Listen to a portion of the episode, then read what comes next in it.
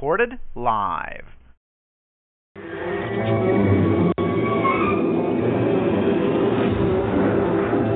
Welcome to the Cultdom Collective Podcast. Now, here are your hosts, Dave A.C. and the Sixth Doctor. A planet where man is the lowest order of living things.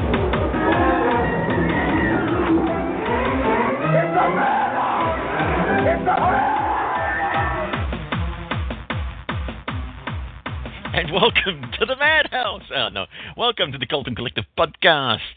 Yes, we're here. It's uh, Sunday. And uh, Dave, Yeah, I'm. I'm, a, get, get, I'm get, get your hands off me, you dang dirty podcaster. yeah, I'm feeling a little bit bow-legged. I'm scratching under my arms. I'm not quite sure what's happening. It could be a metamorphosis. yes, and uh, let's see uh, what kind of uh, around is going on. On audio today, joining us, he's back. It's the monkey wrangler himself. It's Charlie P79. Hello, Charlie. Hello, everybody. Just uh, waking up from some uh, hibernation right here and uh, not knowing where I am right now. So that's all I got.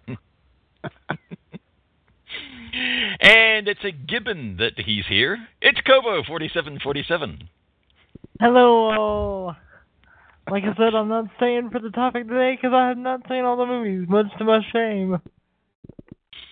Not a problem. We're just glad you're here. Glad to Also- be here. Also joining us, Davros eleven seventy nine. Hello. Here, have a banana. Thank you. You're welcome. glad to have you along today. Glad to be here. Right. And there's something very simian about him. It's Logan. Hello, sir. Hello, true believers. Glad How's to have you here. brief? Yes, however brief. and I can't think of any more monkey uh, monkey things. So here's Jeff, the Seventh Doctor. Hello, Ian. How are you today? Good, good, good. Um, very good, actually. I'm, I'm watching that typing monkey today. Oh. Ooh. Oh. He's Yeah. monkey I'm watching him closely. yes, you never know what he's going to get up to. He'll probably take over the whole show. Can't think He happens. might. Also, joining us, Mr. Tim Jerry, You, you forgot the Funky Gibbons. possibly. I've got, I've got them on my mind today because I was copying various podcasts on CD for upcoming journeys. Yep. Funky Gibbon. Just got to do it. Yep.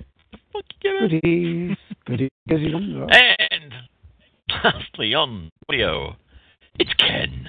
Hello, Ken. It's a madhouse, a madhouse, and I love it. How you doing today?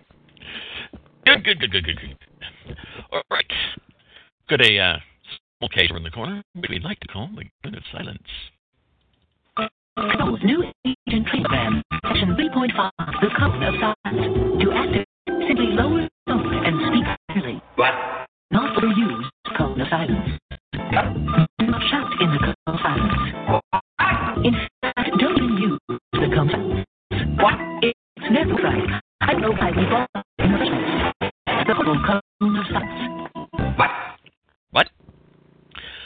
monkey Apparently business there's going on audio here. breakup. Uh, Yeah. it, I'm not doing anything, I promise. and uh, as I as I shut down the program I'm not using, uh, joining us under the cone of silence are Star Skeptical, who's probably talking to the Starbase right now. Sly Bob is here, and so is Willis Girl. Hello, Willis Girl. You got that Dropbox working here? I Is know that what Logan slipped under the cone. What? What? What? What? I got trucks of him, but nobody's putting in there. but Sorry, yes, uh, let me Logan. I'll Uh, there's one more person to uh, to introduce before we move on. Isn't that bad, huh? What else I could? What else we're experiencing Okay. uh, audio difficulties. Well, at least I am. Yep. Well, can you hear? Oh, Uh, just Well, asking I feel like I am. Um, Okay, Logan, Is it ever breaking up? Do you You guys are breaking up. You're breaking up. Yep, it's everybody. Breaking up is hard to do. You beat me to it. You beat me to it. the phone? Uh, the one's more technology. I think we should left. pull I thought it was left pull notice going up. slowly.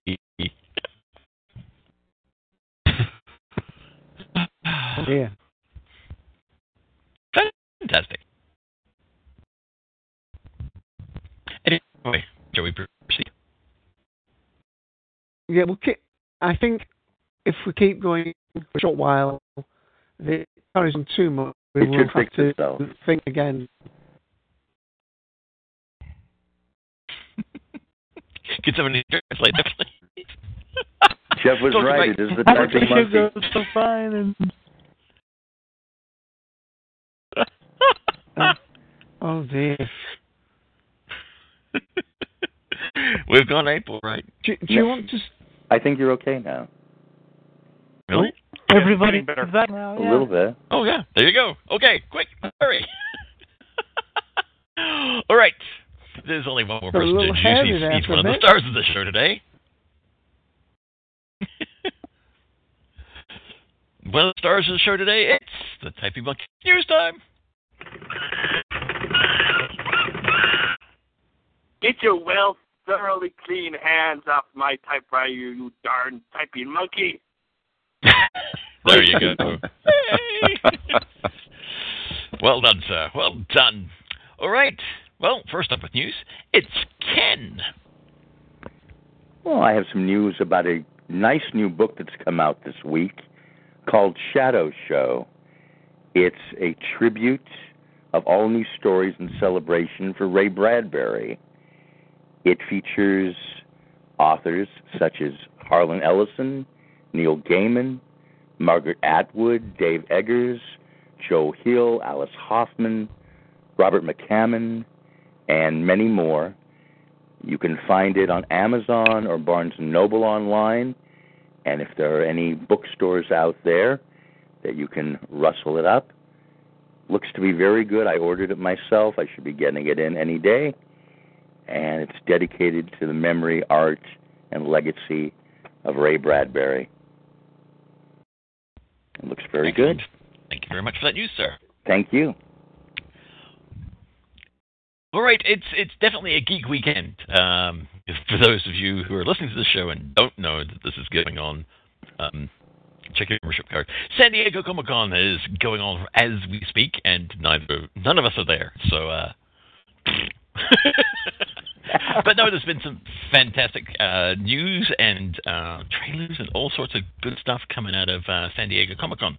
Uh, but before I get into the stuff that I want to talk about, Logan, you've got some interesting news from the Marvel Universe.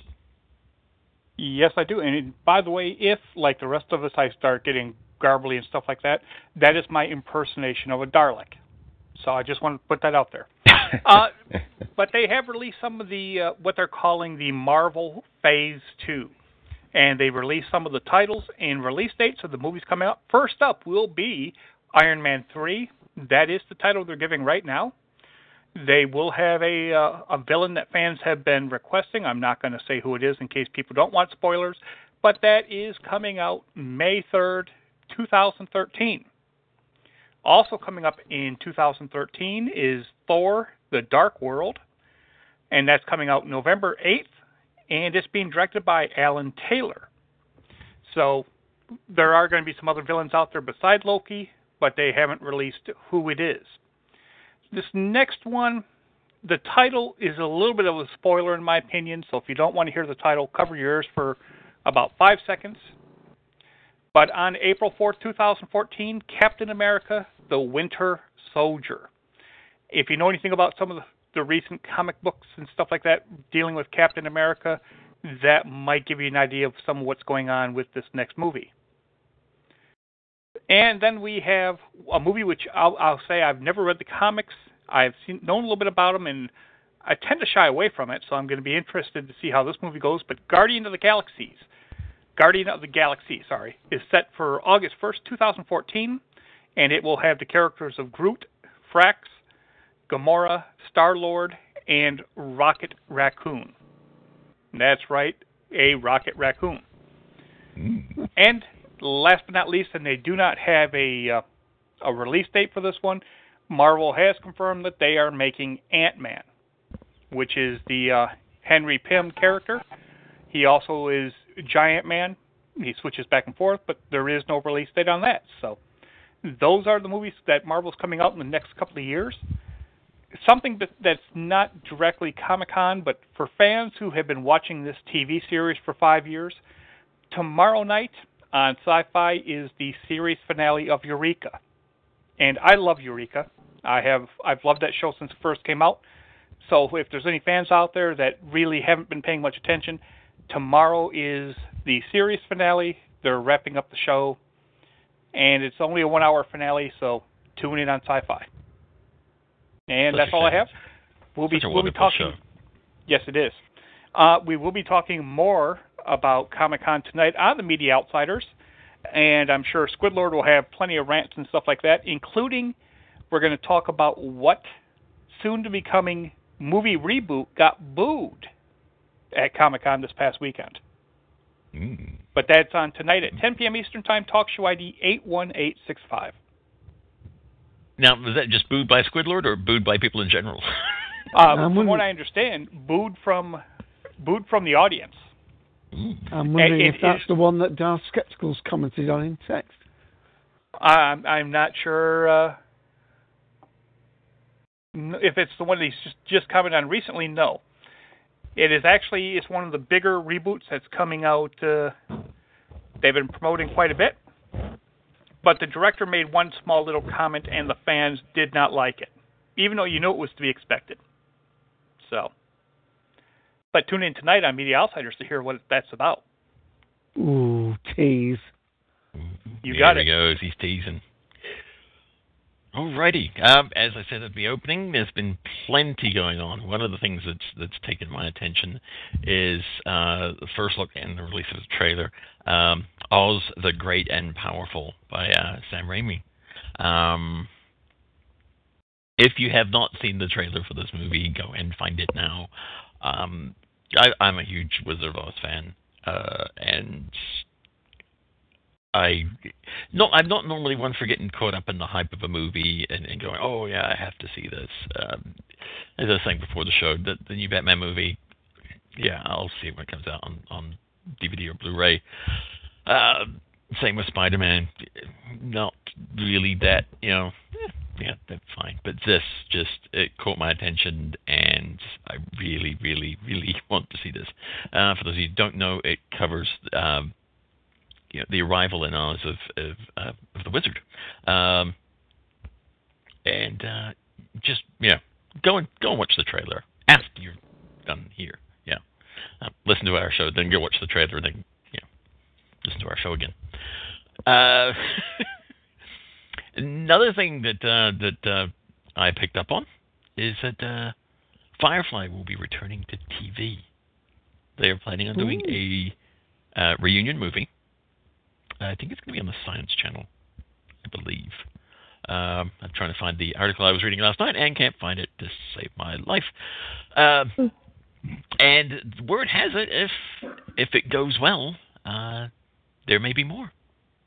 There may be more. So, uh, and uh, Shiny. Yes, definitely shiny. And and and from the looks of things, he's he's going to be wiping the slate clean, and and it's going to be a reboot. Um, not Can I a say reboot about of running you know, recasting or anything. They're they're going to have uh, all the cast back. Um, so that's fantastic. Um, although the announcement, uh, uh, the, the the rest of the cast seemed to be a bit surprised by the announcement, but uh, uh, from from the from the way that the the rest of the cast talk about it, I'm I'm sure that uh, they'll be jumping at the chance, uh, jobs permitting, to to get involved with this. Um, So it's like the movie never happened. um, well, it, it all depends on how he did. I always figured that they could. I mean, we have no idea at what point that c- crew is together and how long they've been together. You could just yeah, the, the movie insert stuff. the movie is placed in such a way that they could say that the movie happened three years after the end of the original series. Yeah. Now, I want to say this about the reunion. They're talking about having most of the cast. I just want to know if they're going to have Adam Baldwin, if they can get him out of his bunk. What's wrong with Adam Baldwin? Well, I mean, he's always on the show. He's saying, "I'll be in my bunk." Ah, So I mean, we, we know what he's doing. So I, I don't know if they can get get the poor guy out of his bunk to be in a reunion. Uh, but yes, the, the the panel for that, uh, the the Fly, Firefly 10th anniversary reunion uh, press conference with uh, is on there. Yeah, there's plenty of information out there. You can go and find it. Um, but yeah, great great news for for, for Browncoats everywhere. Um, also, uh, we've been talking Neil Gaiman recently, and uh, we have some, some news from him. And I'm just going to go ahead and, and play the news that uh, he announced to everybody at San Diego Comic Con and uh, to the rest of the world.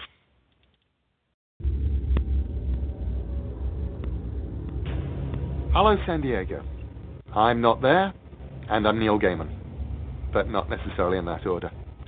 Um, and I'm in Karen Berger's office at DC Comics right now, the, the Vertigo corner of the world. Um, and I thought I'd talk to you for a moment about something in this book, Sandman the Doll's House. Because almost 23 years ago, I wrote at the beginning of Sandman 8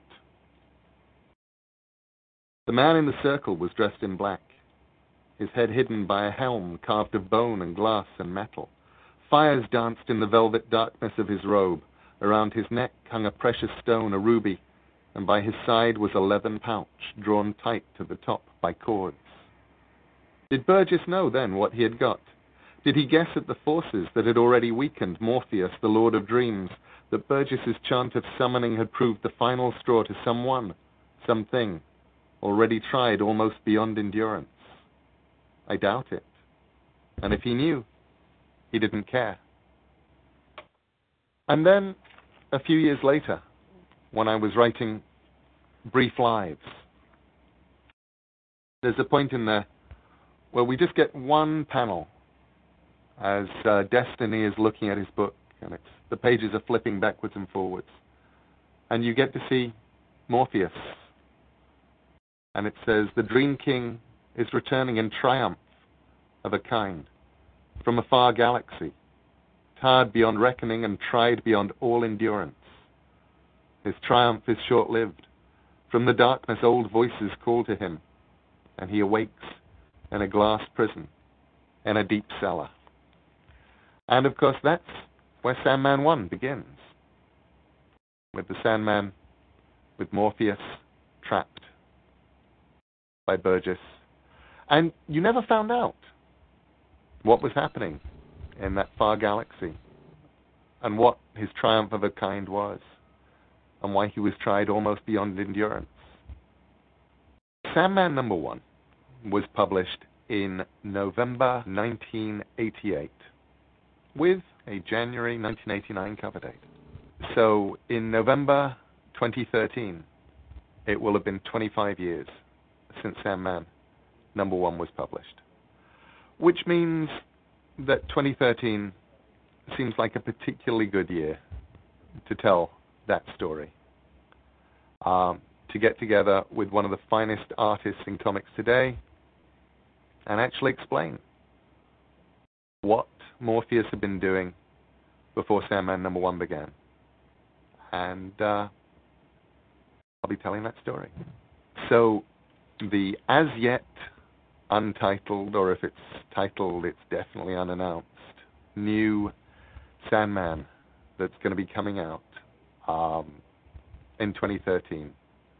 I'm incredibly excited to say it's going to be drawn by J.H. Williams. I've been a fan of his since Promethea. Um, I love his Batwoman stuff. And on this, you're going to see a side to J.H. you've never seen before.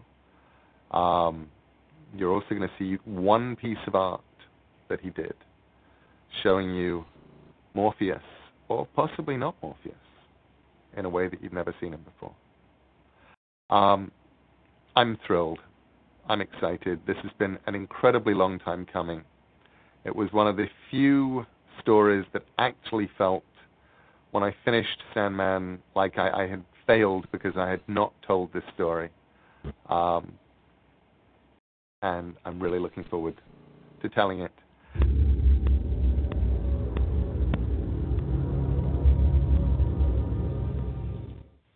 All right, and there's the announcement right from the horse's mouth. So, uh, Sandman fans, uh, rejoice.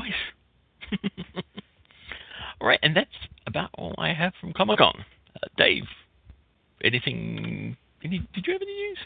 Uh, well, there's only one small thing I've spotted on Doctor Who's, DoctorWhoNews.net while we've been on there that um, you know the fan uh, film Doctor Who fan film Power of the Daleks Part Two of that is now available and um, has been released.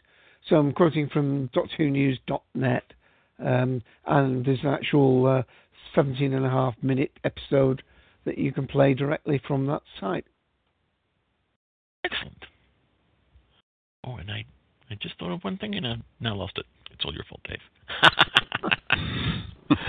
oh, yes, that's right. Um, Doctor Horrible Sing Along blog. Uh, there is a sequel coming. Uh, it is very definitely coming, and they are filming is in the spring of next year, I believe. Uh, the announcement was, and plus they're actually going to be showing it on the CW, which is interesting. It's actually going to get an airing on on TV. So, uh, yes, that's uh, more more news from uh, from Joss Whedon. So lovely. All right, I think we've Happy. done it. For... Sorry, what was that, Kobo? I said happy. I'm completely happy now. there you go. Alrighty. Okay, Well, well, um, uh, we we heard that maybe Kobo might be dropping off because they've not seen our particular topic, and we know Logan may be dropping off soon, and maybe even Tim will be doing a disappearing trick to find out what's happening at Comic Con. But uh, for most of us that are staying on for the rest of the show, hopefully we don't have any more outages with the um, audio. Uh, is today's topic, episode 159, Cultdom Goes Ape. Yes, we're talking about. Switch out loud, everyone. see you later, Kobo. Okay, Bye. bye. Rightio. Um, we're talking about the Planet of the uh, Apes franchise. I put a list, uh, the wiki page link there, which if you scroll down to it, will give you um, links to all the wiki pages of the films. So, just very briefly, because we don't know who in the room has seen what, uh, we're not going to ask people to just comment on one particular film at a time. They can basically jump in with their knowledge. And at this point, we ought to just say to anybody listening that there obviously will be spoilers for these films. First one came out in 1968. We'll try and be a little bit more careful with the most recent one, the uh, the Rise of the Planet of the Apes, that came out. But even so, that came out one year ago, 5th of August 2011. But uh, there will be spoilers, and um, we apologise, but we are giving you fair warning of that because, of course, different people will be jumping around, commenting on the films that they have seen. Um, so um, I'm going to play a short clip in a moment, but just let's briefly read from the first part of the Planet of the Page uh, wiki page. Give people in the room chance to find that link anyway. Um, it's a franchise, a series that began in um, uh, 96, uh, sorry, um, and it's based, and I hadn't realised that it was based on the 1963 French novel. novel. Any people good with a French accent here, folks? La, Lapin des Songzé. Is that or Singzé? Where's Mike when you need him? yeah. It's basically Monkey Planet or Planet of the Apes by Pierre B- Boulle, is that? I think that's how you pronounce it. Okay, uh, the origin of the five uh, films uh, produced by uh, Alf P. Jacobs based on these original novice premise and released by 20th Century Fox. So let me play a clip, uh, or a trailer, should I say, from the 1968 Charlton Heston movie that started us off. And um, then I'll be going to. Uh, well, what should we go to Charlie because we've we've missed Charlie. So fair warning, Charlie, we're going to you in a just over a minute. Can't help thinking that somewhere in the universe there has to be something better than man. Has to be. The words are Charlton Heston. Get out a last signal to Earth that we've landed.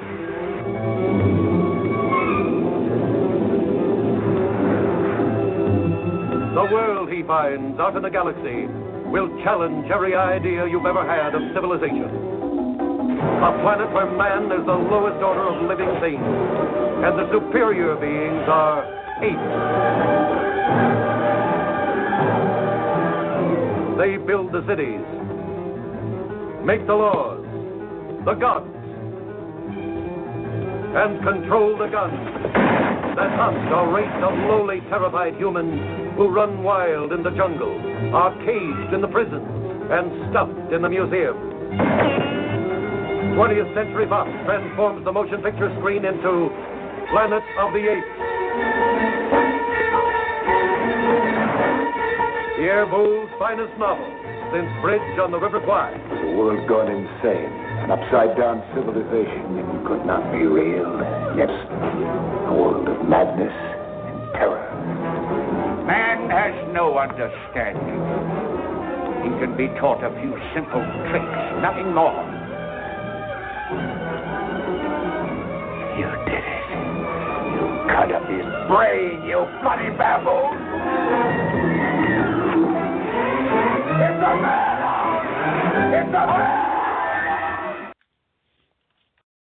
I'm just writing a text uh, for guest 15. You're certainly welcome to stay, but due to some interruptions we've had in past weeks, um, w- guess we're just uh, allowing them to listen in. Of course, if you sign up to TalkShoe, get yourself an ID, you'll be welcome and unmuted and allowed to come in and chat. So we'll um, we'll go to Charlie P and then we'll go to Tim, if we may, after I play the, uh, a second clip.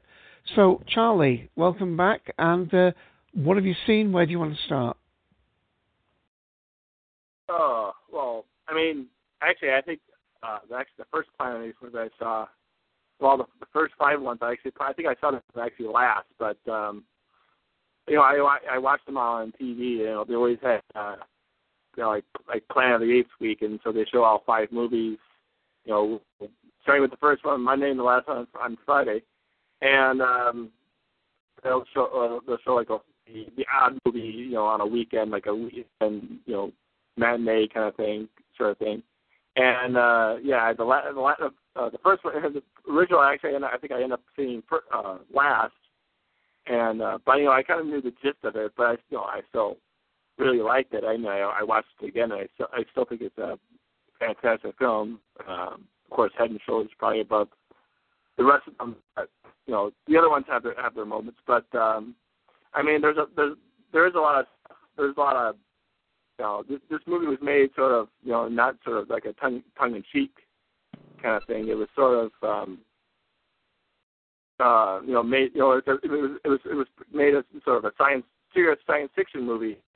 You know we got you know Charlton Heston who was a you know Academy Award winning actor, and we had um, uh, the director was uh, Franklin Schaff, Schaffner who uh, later uh, directed Patton so uh, you got, and you got um, uh, Roddy McDowall. One of the screen, yeah, Ryan McDowell, of course, and yeah, and um, uh, Kim Hunter. Yeah, I think she, she won an Oscar as well. Um, yeah, yeah, Jerry Goldsmith's music, and you have um, you know Rod Serling and uh, Michael Wilson, who also you know one who, who wrote the um, screenplays to Lawrence of Arabia and um, Bridge over the River Kwai. So we got a lot of you know there's a lot of you know serious um, people behind us, you know, people you know, you know, well known in, the, in the uh, in the business, making this, and um, you know, Charles, and uh, this, this, I think, um, yeah, Arthur P. Jacobs took for like five years. He took five years to make this movie.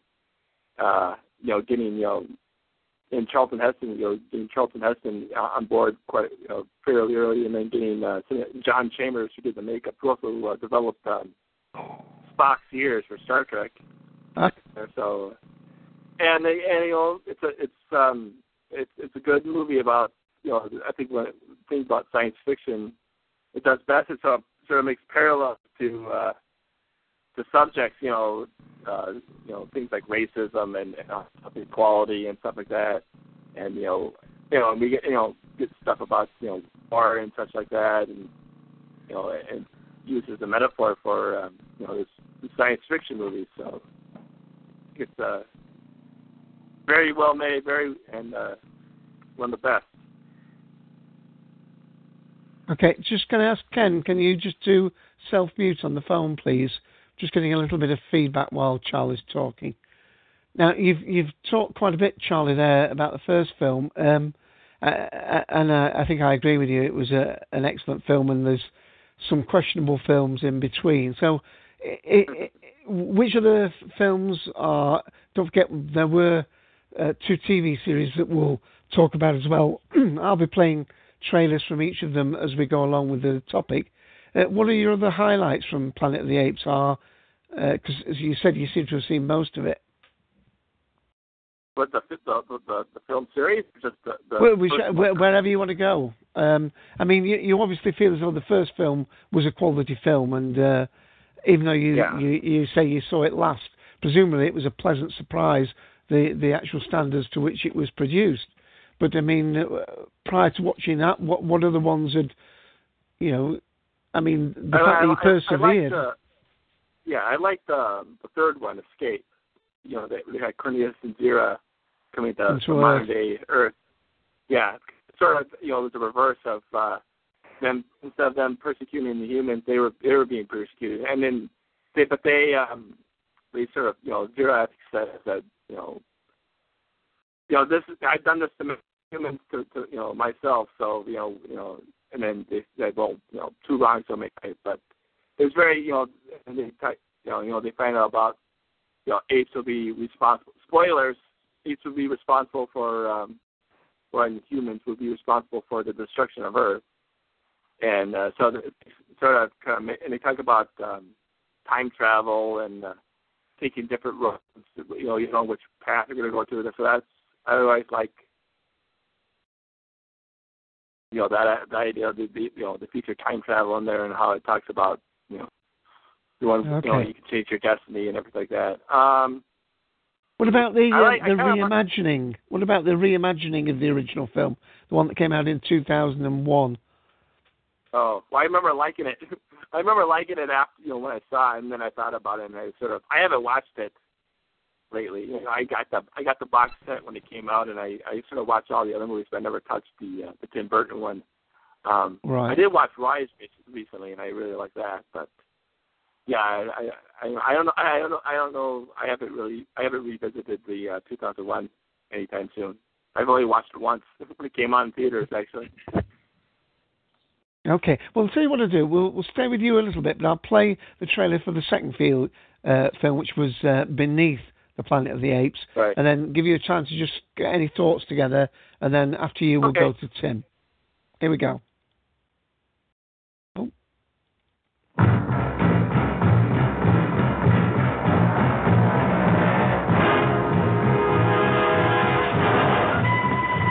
A planet where apes evolved from men? There's got to be an answer. Don't look for it, Taylor. You may not like what you find. Damn you all to hell!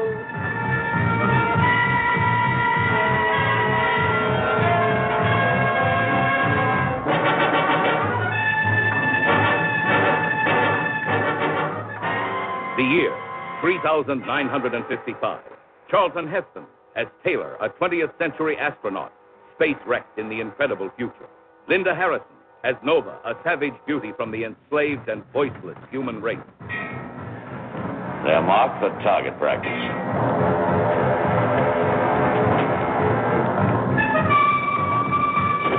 James Franciscus as astronaut Brent on a reckless mission to rescue Taylor, trapped by the swaggering, brutal master race of apes who dominate the Earth, a planet shattered by the atomic war of a distant, forgotten past.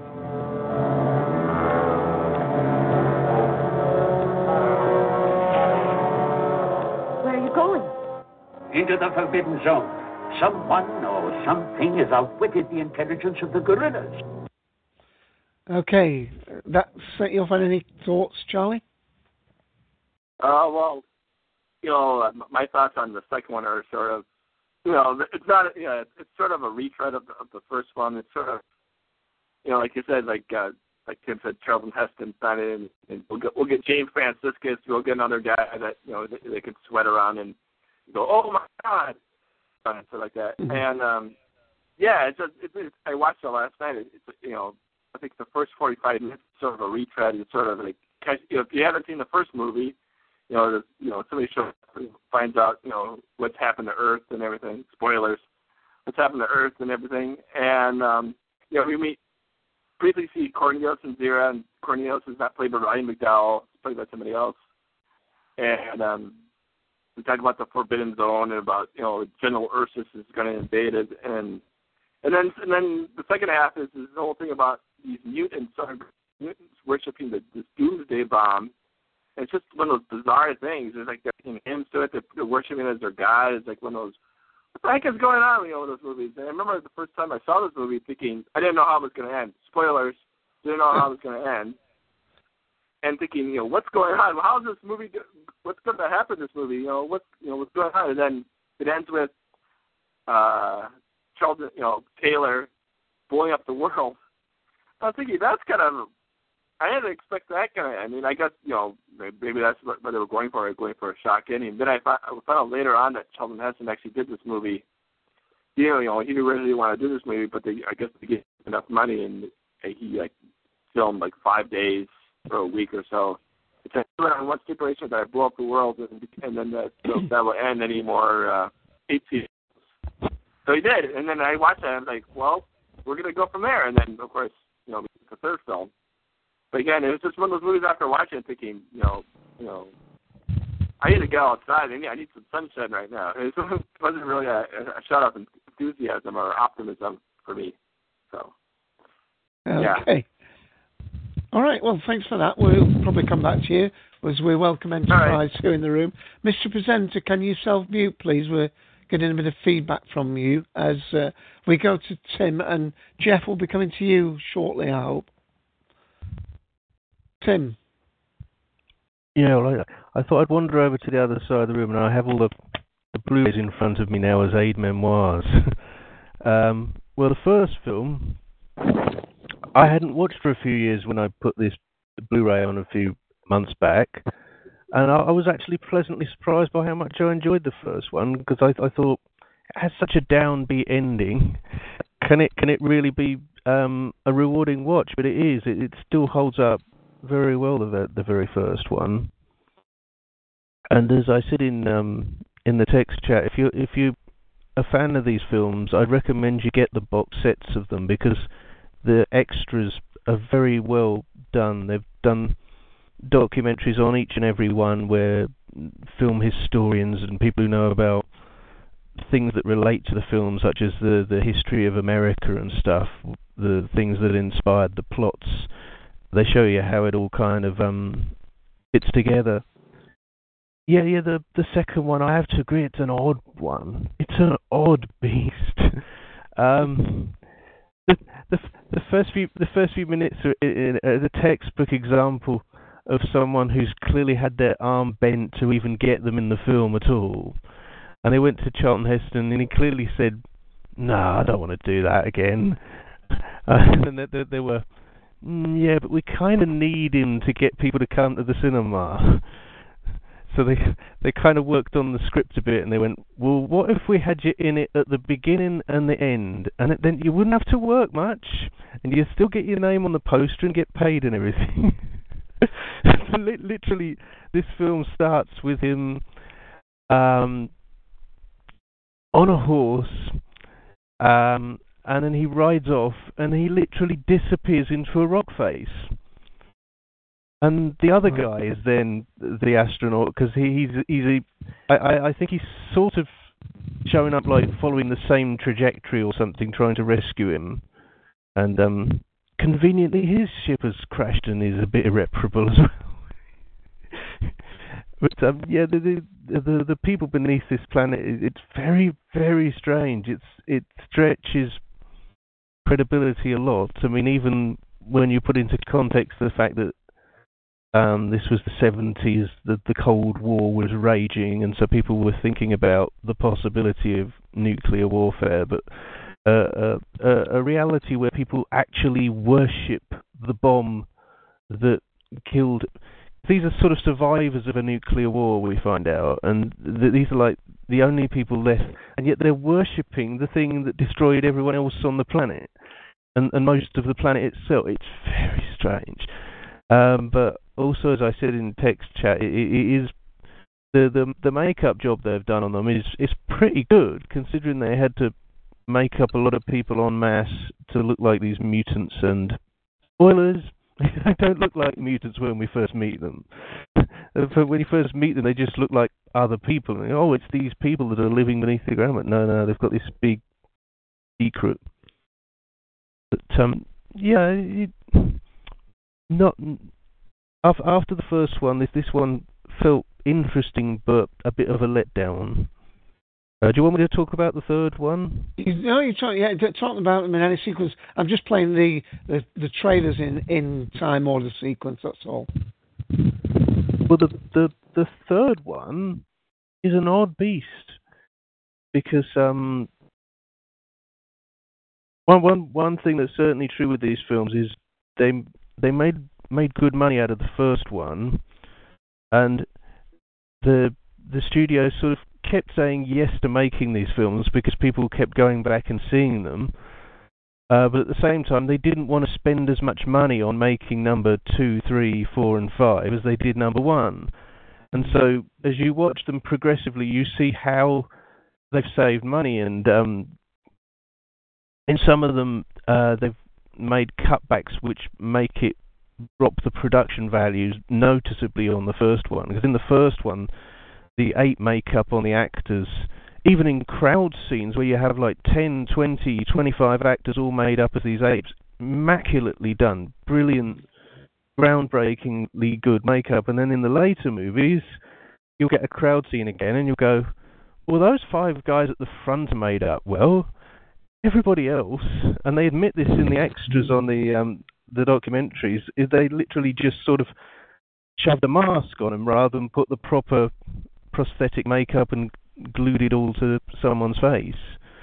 But yeah, it's an odd beast. The third one, it it, it feels like two films in one, because it, it, it, as I say, they were trying to save money. So how do you save money? Well, instead of having a planet full of apes, you have two apes, and you have them land on modern day Earth.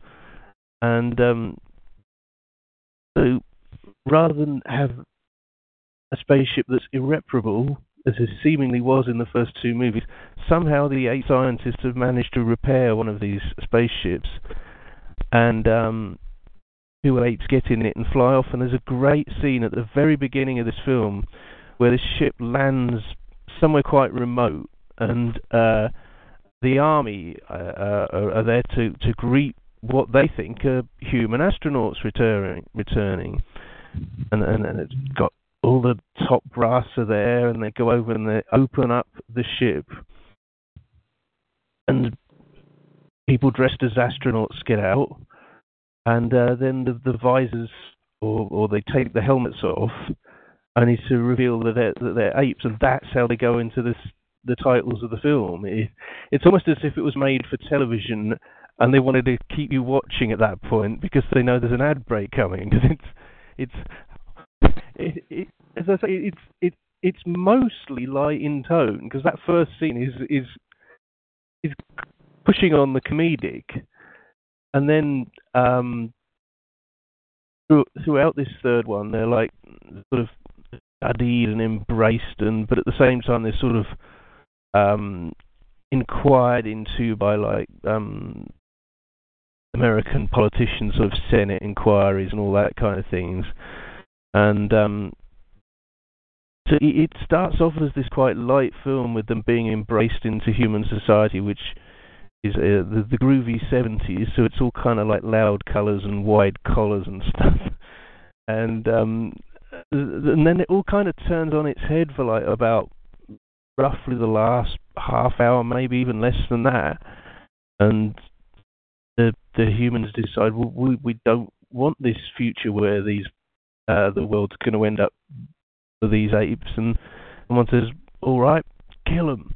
so you get this just huge chase scene across an American city where they're on the run, and what I haven't mentioned is they've had a kid, so there's a third one of these apes, uh, a baby one, and um, so yeah, it, it ends in this very downbeat manner, and you think, oh, oh, have they even killed off the baby? Well, as the documentaries tell you on the on the Blu-rays and the DVDs, well, I had to leave something open in case they wanted to make another one. But um, I'll let you play another trailer, Dave, because I don't want to Yeah. get too far ahead of you. Okay, well, yeah, of course, the, those three apes are Cornelius, Dr. Milo, and the the baby's Zira, I think it's pronounced. Yeah. Welcome, Perry G, uh, G into the room. Uh, yes, we're we're about halfway into the topic now. We'll be going to Jeff shortly, but I'll come back to you, Tim, if you have any further thoughts. Here's um, the trailer from Escape, the third film. her loving husband Cornelius, and little Milo. The most dangerous to man is little Milo. Why? The time is 1973. The place is right here on Earth. How did they get here? What is their reception? Welcome, gentlemen, to the United. From the planet of the apes. Their adventures are completely fresh, completely new, astonishingly different from what you experienced in Planet of the Apes and beneath the Planet of the Apes.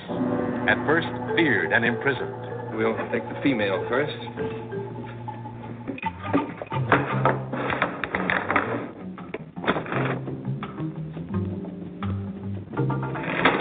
Well, she seems to be pretty smart. All right, Well, why doesn't she take it? Because I loathe bananas. I don't believe it. Zira, are you mad? Till we know who our friends are and who our enemies And how in the name of God are we to know that unless we communicate? We can speak, so I spoke.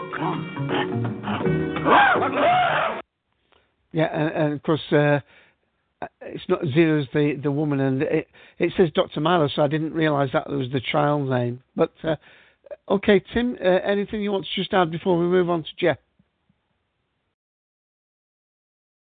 about that film or anything else?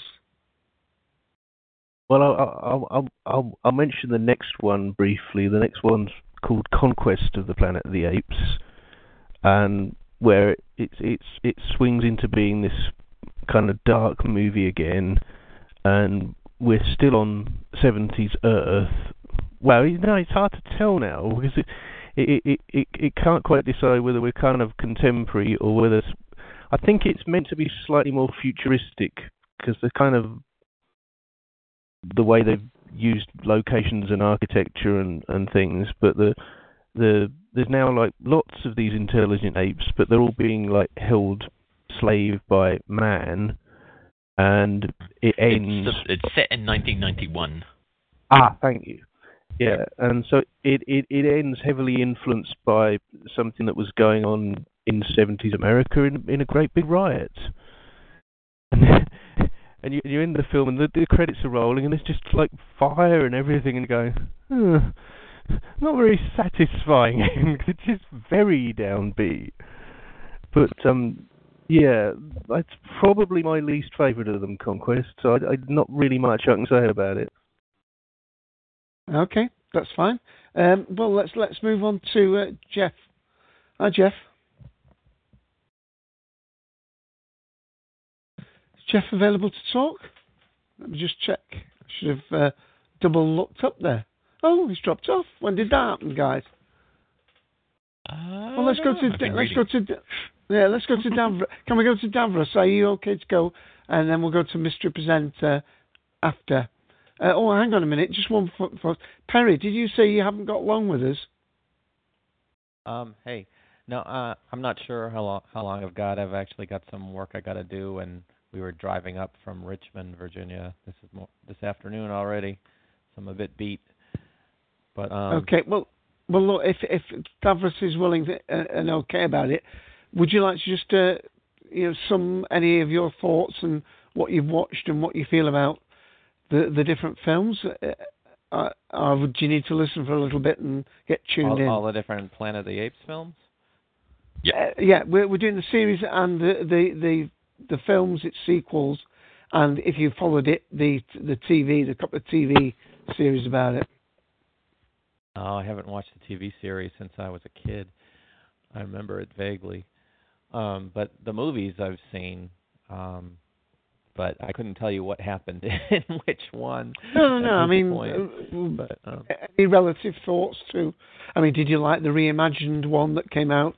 You know, the uh, Tim Burton one. Do you like the latest one, The Rise, uh, or I didn't, the original I didn't like one? the Tim Burton one that much, but I like the Rise of the Planet of the Apes one that was most recently out. I like that one um, a lot better.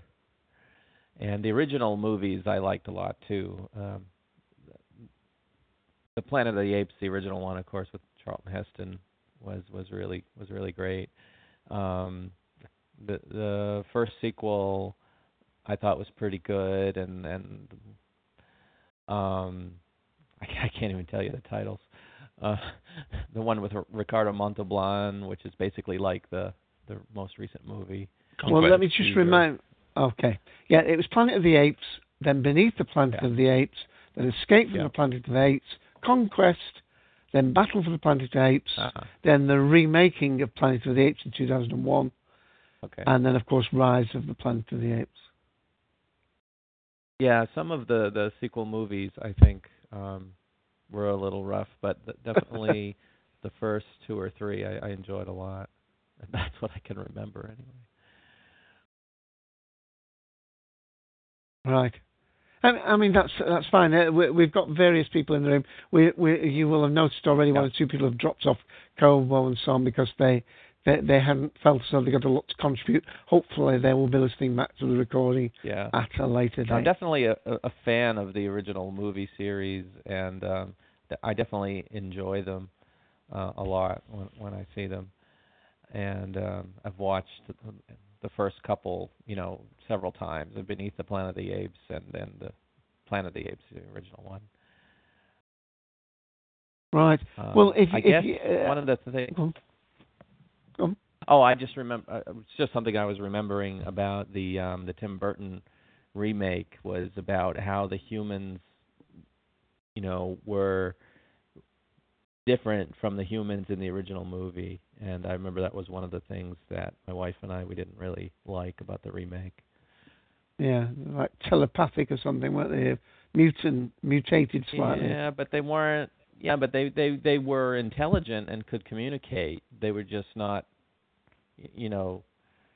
They they were just ordinary people. Seemed like. Whereas in the original Planet of the Apes movie, you're supposed to get this idea that humans sort of, you know, were oppressed by the apes for so long they lost the ability to communicate to each other the way that that um ordinary humans. I mean, the way we do now. I mean, there were humans. It turns out you find out in the next movie, you know, beneath the Planet of the Apes that that were highly advanced, but uh, the ones they showed, you know, the Charlton Heston movie, they they sort of I don't want to say de-evolved because it's not really that. They just sort of lost these intelligent abilities because they were the ones that were treated like animals for so long by the apes. Well, a little bit like they did in um, uh, the Time Machine, you know, where he goes to the far future, uh, and he meets. yeah. Is it Me- Weena? Is it Amina? Weena Uh, is Weena. Yeah. Yeah. Yeah, they also ruined that movie in the remake too, but that's another conversation. Okay, well, we're, we're uh, uh, I'm going to play each of the trailers. What I'll do is I'll play the Conquest one, and then give you time to marshal your thoughts if you want to come back, and and then we'll move on to Davros again. So this is the yeah, let's let let's let some other people talk. I'll I'll just sort of hang out and uh listen while I do some other stuff. All right, okay. So we'll go to you, Davros, after this little clip. Now, the biggest, the newest, the most exciting of all the Planet of the Apes pictures. Climaxed by the spectacular Revolt of the Apes.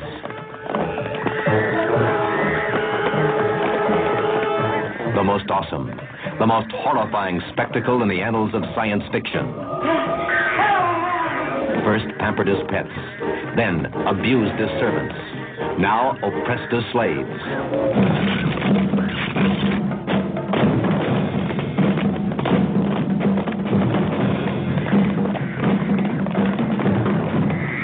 Order full mobilization of all security forces, police, militia, and reserve defense units.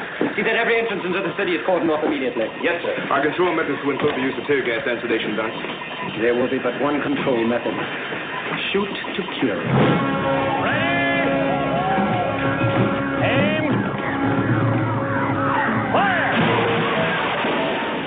I don't know why they said the biggest. The budget had gone down from five and a half million dollars for the first one to uh, under two million dollars for this one. So, uh, and, and that was four years later. Okay, Davros, uh, uh, thank you for um, uh, allowing us to go with Perry with his limited time. Uh, are you good to speak now? Uh, yes. Your thoughts? Uh, well, um, I am more of an original uh, fan of the series of movies myself. Um, I tend to be with pretty much any series that I like, and Planet of the Apes is no exception. I've seen the newer ones. I did like the reboot uh, in 2001 um, with Mark Wahlberg, um, even even though it was uh, obviously a lot different, but targeted to a modern audience, and they you know they have to tend to do that with just about any show. But uh, I thought I thought it was really good. Uh, still not as good as the original. Um, I big fan of Charlton Heston, so my my two favorites are the first two. Even though the second one he kind of I consider it a cameo appearance more than anything. But I, I think uh, I, I think anybody that lights a cigar um, while there's no water to be found in a desert is he, he, he I want him to be my captain on my ship. Yeah. Uh, He's no doubt. I mean, yeah. he was a he was a big uh, star in sci-fi, wasn't he? I mean, the Omega Man and uh, Soylent Green and Planet of the Apes. I mean, he- was the man to go to at the time. Yeah, I I, I think I I I think he uh he pulled it off pretty well. He he, he just uh he has that demeanor about him, especially in the in the film, in the original film, that uh you know it's obvious that you know he's puzzled. He doesn't know what's going on. Uh He's trying to figure it out, but at the same time, he's just always got this look on his face, like this. I don't know what you are, or who you are, but don't mess with me. And I I just I I think that's really cool, as opposed to some of the the the, the later films and especially the uh the reboot film and things where it's it's uh, it's a lot more about mutual discovery and understanding and you know beat me up if you want to. But uh the original was very true to the time uh good guys versus bad guys kind of thing. And i i appreciate that in in uh in in sci-fi. I think that's kind of where the roots of sci-fi came from. There's you know there's good guys, there's bad guys. You know, same goes for Star Trek, Doctor Who, and many others. So I, I think that's why I'm such a, a much bigger fan of the of the originals. Excellent. Um, did you did you uh, catch any of the? Well, there's two TV series. The, there's the main TV series, and then there was an animated. So it was uh, uh, the um, actually I've got the DVD set of that, the uh, Planet of the Apes TV series, and then there was um, an animated one, Return. Uh, I think Return to the Planet of the Apes. Did you catch any of that?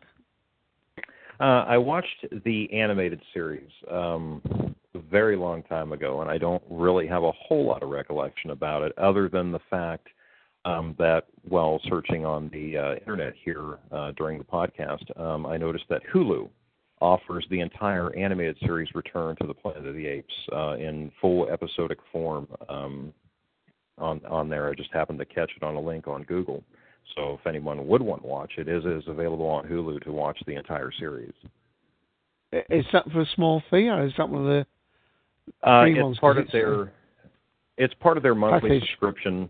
Um, it's uh, seven ninety nine a month uh, for unlimited viewing, very similar to um, uh, Netflix and whatnot. Hulu. Um, the the only major difference being is Hulu also offers um, a lot more current uh, television. They're usually only a couple days delayed from uh, brand new episodes of uh, a lot of popular TV series, and they do have uh, some limited commercials because of that. feature, but it's eight bucks a month, um, and it's it, it's pretty decent. But yeah, they have the entire series of that. I have not seen the original Planet of the Apes TV series uh, available on here. I looked for it, but they do have the whole animated one. Right. Well, I'd certainly recommend people looking out for that series. Um, it's in the sim- similar format. If you've ever watched uh, Kung Fu, I mean, obviously that's you know um, the the one guy crossing America, you know, um, uh, Kwai Chang Caine, and this is two two two uh, two men, to astronauts.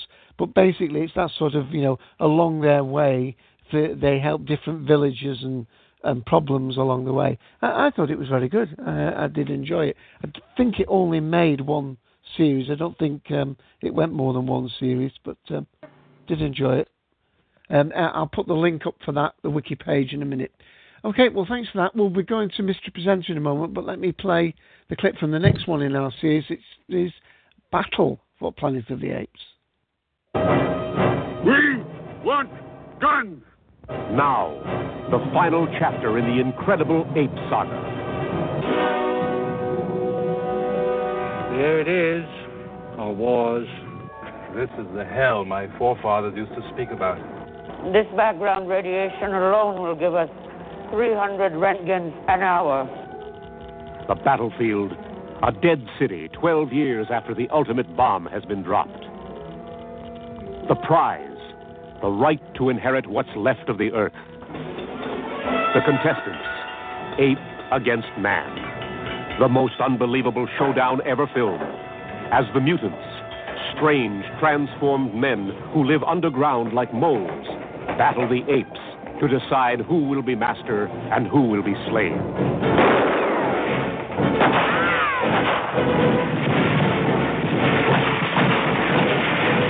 They're getting away. Kill them. And there we go. Um, so let's go to uh, Mr. Presenter. Are you okay to talk now? Um, yeah. Good, Uh, you've got the floor. Hi. Yeah, hi, you've got the floor, Ben. Yeah. Um, when I first saw the film, I thought they were good. Um, especially like the Rise of the Planet of the Apes, the most recent one, as probably my favorite. I thought there was Right. a lot of topic in it. Um, yeah, the the one where Andy Serkis does all the motion capture, doesn't he, for the yeah, actual yeah. I thought the story slash was good, like, and there's a lot of interesting things in it. Um, I also liked in the original, um, just before the ending, where he's in the cave, and like looks at the that they found connected to human past, and making comparisons with the humans and the apes. I thought that was good, like comparison. Yeah, yeah. Yeah. Uh, I mean, did, you did you stay with the the series of films, or did, did your interest wane on it as the perhaps some people would say the the, the quality of the films dropped off? Or uh, did, you know, or did you not make the, even the effort to catch all of the other films? Uh, well, I have them on video, so I've Oh, watched right. all. Yeah. Um, well, at least the time I got around to them, they were out on video, uh, which Yeah. I've seen them. Some. Yeah. Um, I also got the TV series. I thought that was okay, um, but preferred the films probably better. Okay, and uh, have you seen the animated one as well? I mean, I, wasn't Um, even aware oh. there was an animated one. I must admit. No, I wasn't aware of that animated. Right, right. So, Uh, I should just say, by the way, uh, and uh, I don't think anybody's ever commented on it up to now, uh, or maybe they're not aware of it. Apparently, uh, in 2014, there's supposed to be a new uh, film in the franchise, uh, Dawn of the Planet of the Apes. So um, I don't know whether that's still on track or whatever, but that is actually listed on the wiki page, uh, Planet of the Apes franchise page that I've put links in previous to this. Uh, uh, so, have you mostly agreed with what others have said, or uh, uh, do you? I mean, uh, I think the most likely divergence with people is going to be on the uh, the the remake one, the 2001 remake. I think that's where most people they either liked it or had issues with it. Yeah. Um, I thought the ending to that was the original, like the original one. Right. Being different in that. Um, Right. I don't Yeah. want Well, to say, on. don't want to say too much in case I spoil for other people. Well, Yeah, I, I think we're all a bit we're, we're we're slightly being careful with the rise of the Planet of the Apes one. Yeah. And I'm just saying that for for um, Perry's benefit and the others that have joined us late. That we did say at the beginning that um, you know if we spoil any of the early ones, well, it's a little bit long in the tooth now. But um, we do try and be a little bit careful about the the most recent film. yeah. Okay, well, let's tell you what. Let, I'm going to stay with you, but let me play the trailer for the 2001 remake, and that just might, uh, you know, give you some more thoughts to make a comment on.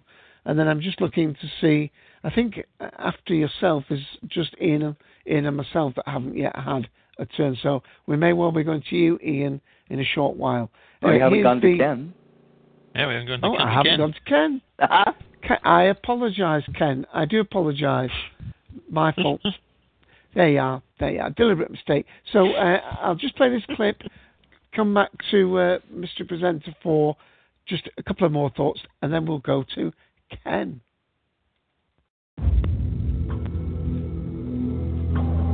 One day they'll tell a story, and some will say it was just a fairy tale about a human who came from the stars and changed our world.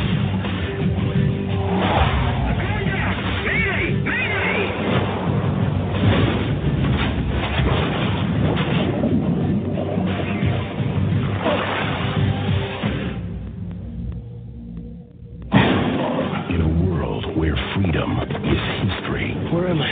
What is this place? Get him out and get him clean! Brutality is law. Rise from your monster hunters. The powerful rule by fear. Next, you'll be telling us these beasts have a soul. Is there a soul in there? It's disgusting the way we treat humans. How the hell did they get like this? What other way would they be? They see you on the street, they kill you on sight. You stay here, you are dead. Trevor, are you from? United States Air Force, I'm going back. Fine. Some humans have escaped. Is there another way out of the city? I can show you the way. They travel with apes. Declare martial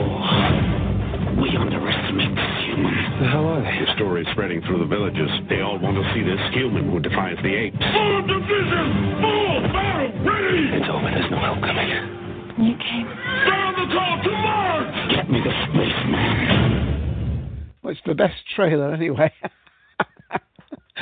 In a world. Sorry. Oh right, yeah. I don't think Tim liked that bit either. Yeah, I'm not. Okay, Well, so no, no, uh, that's just a, a thing that they always used to do around that time. In a world where. hey. not in my world. Uh, so, mystery presenter, do you want to just have a, a, a final thought, and then we will move on to Ken, if you don't mind. Um, one thing with the reboots, like I liked, was at the start where you had the ape like disappearing and the human going after him. I thought it gave a reason, like for him going the ship and that on from the space station. Um, Right. the only thing I didn't like was the how the end was, like how it enters and that. Just before, like he, just like a few minutes before the end, Right. like you were Yeah. thinking you're going to get something else, and like a different way, and then something just dropped. Okay. Yeah. Um, well, I, I- I'll have my say later. Let, let, let's uh, thank you for your contribution. There, we'll we'll move on to Ken, hopefully, who is uh, still there and waiting patiently. Thank you, Ken. in in a podcast where typing monkeys rule and all the laws have been turned upside down. Yes, I'm ready. Okay. Um, well, I have a real different perspective on these movies growing up with them. So they were something I loved as a kid. Started when I was 13 years old, and that's when Planet of the Apes came out.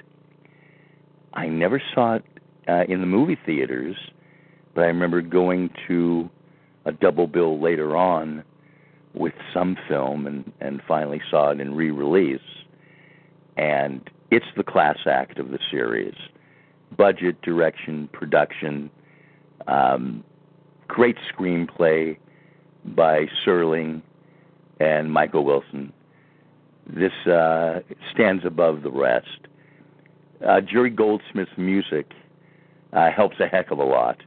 There's a beginning scene where the first time we ever see apes in the movie, and the humans, including Charlton Heston and um, Nova, um, the um, female character who Mm. he finds, who uh, they're running through uh, corn, tall corn, Cornfields, yeah, yeah. and you just see the hooves of horses, and you have this really atonal, marvelous music of Jerry Goldsmith.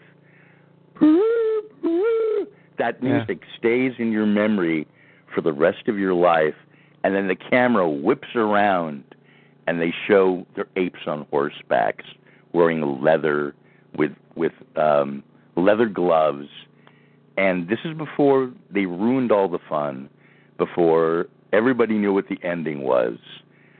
I'm sitting there through the whole film, loving the performances, and Heston.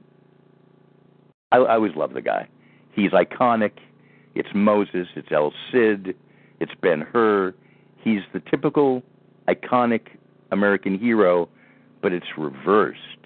He's the hunted one. He's trapped, and he's really cynical. He he's the one who hates where he's coming from. He thinks everything is just shot to hell, and he's almost talk about self-fulfilling uh, prophecy. That's what he's getting. It's almost his own personal hell of his life just being turned around. Um, it's it's a great movie. The ending, you know, everybody will talk about it forever. The scene on the beach, the way that's just played out, parodying and parodying in Mel Brooks films, and on The Simpsons. Will we ever forget Dr. Zaius? Dr. Zaius. You know, it, it it's been done. It's become a part of America's culture. This film, so it's it's not just a movie. It's like Star Wars. I mean, I won't, say it's as big, but it's part of pop culture forever. Okay, then I saw the second film. It is cheesy. It overdoes it. The whole bomb is religion thing reminds me of Star Trek when it's not as good, when it's in its E Plebnista phase. You know, when it when it really hammers it home. But the ending is so surrealistically dark.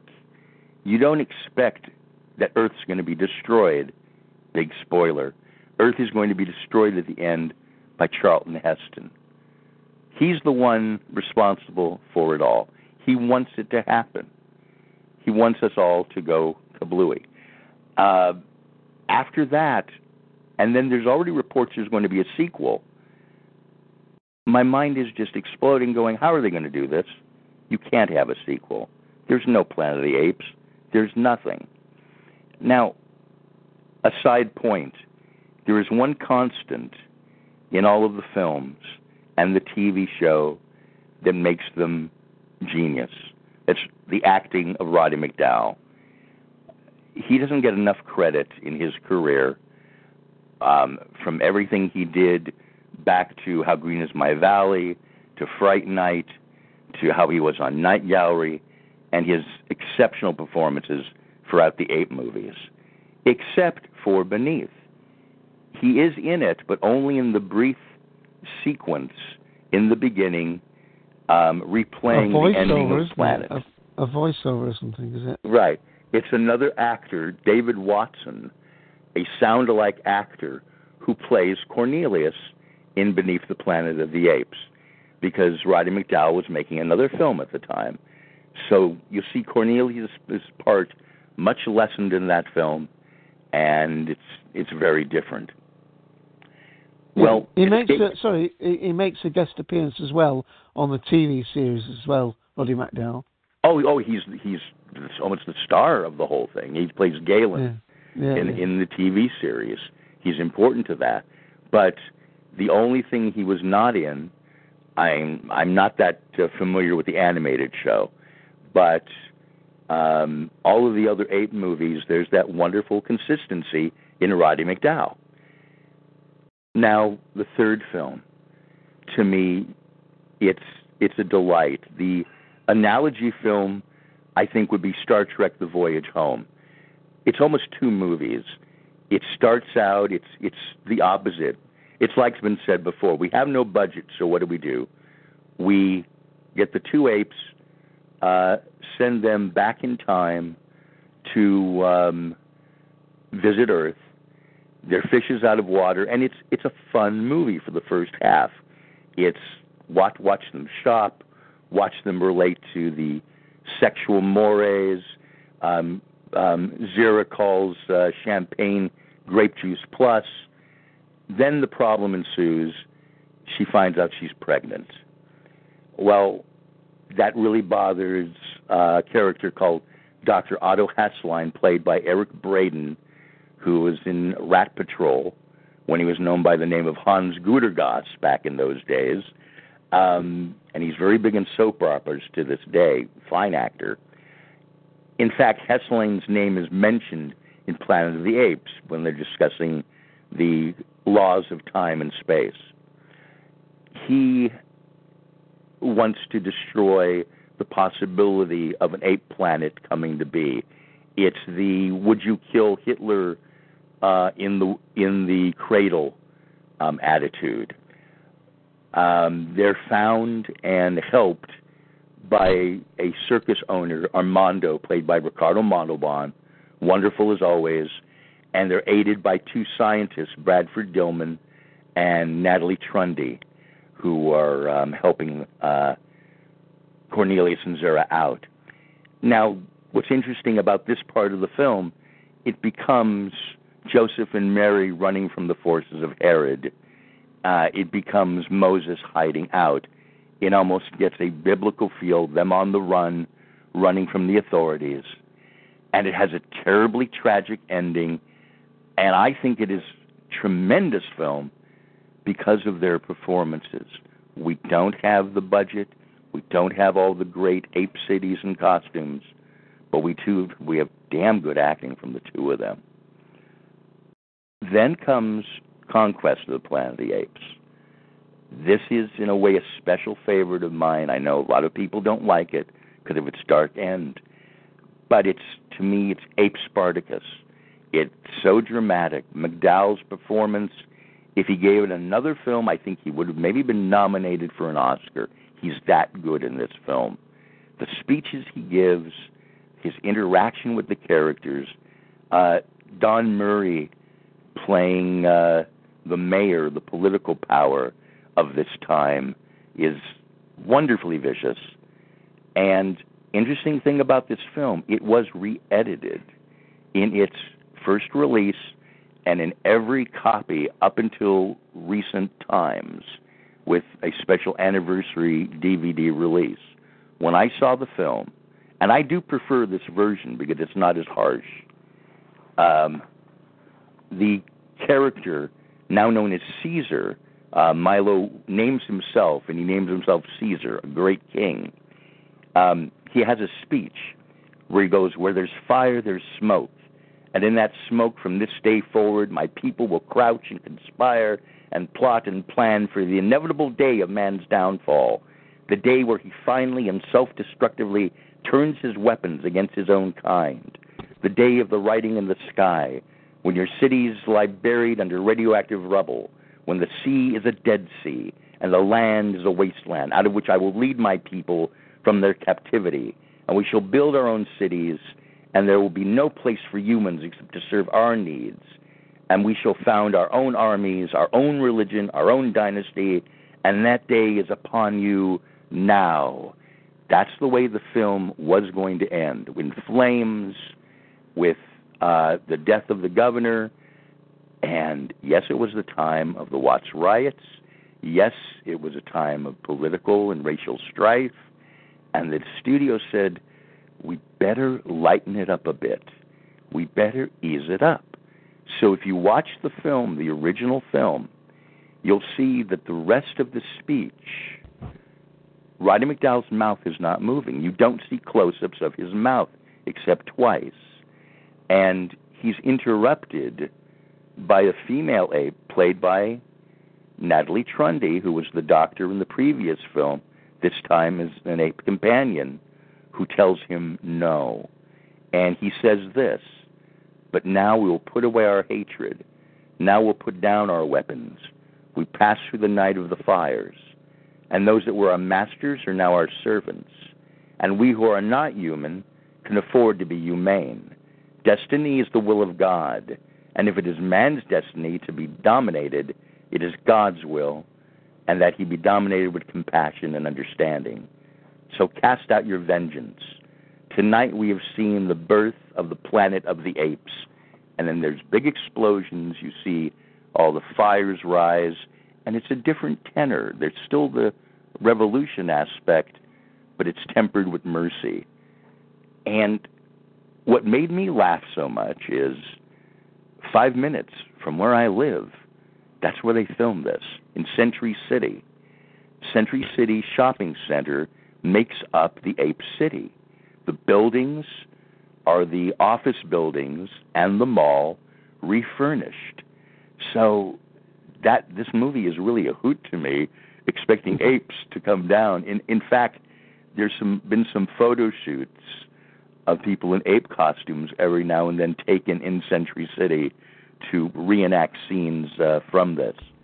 So I, I thought McDowall's performance was tremendous, and the movie's really crackerjack. Now on to the last film. Being such a fan, when well, I saw it, can I, can I just stop you there? Okay. Shall I play the clip of that, and then I'll give Okay. you, and then I'll put it in context. Here we go. Thanks.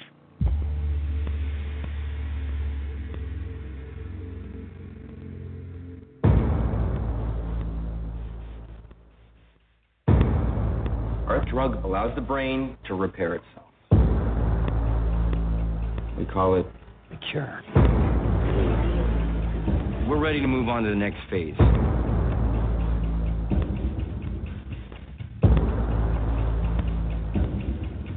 This one. This is wrong, Will. This has the potential to change lives. Some things aren't meant to be changed.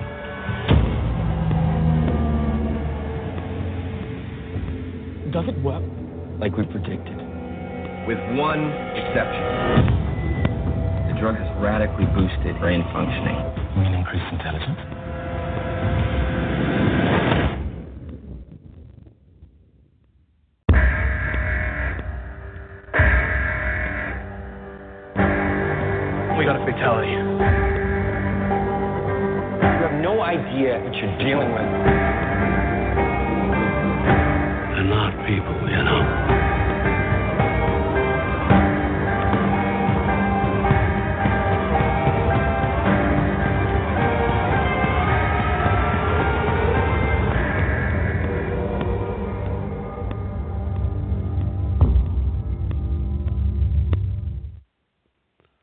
Ken.